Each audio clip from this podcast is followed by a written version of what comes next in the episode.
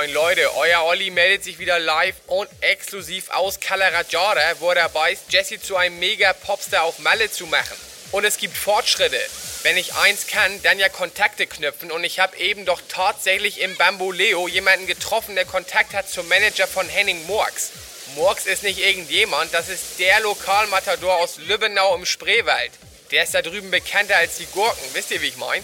Wenn der auf die Bühne kommt, dann bebt ganz Brandenburg. Sein bekanntester Song war übrigens Hast du mal eine Uckermark?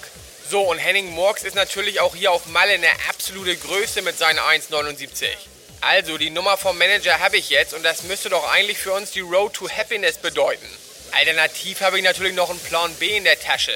Dem Cousin der Tante eines Bekannten von Büdel gehört in Palma die Karaoke-Bar Thai Banane.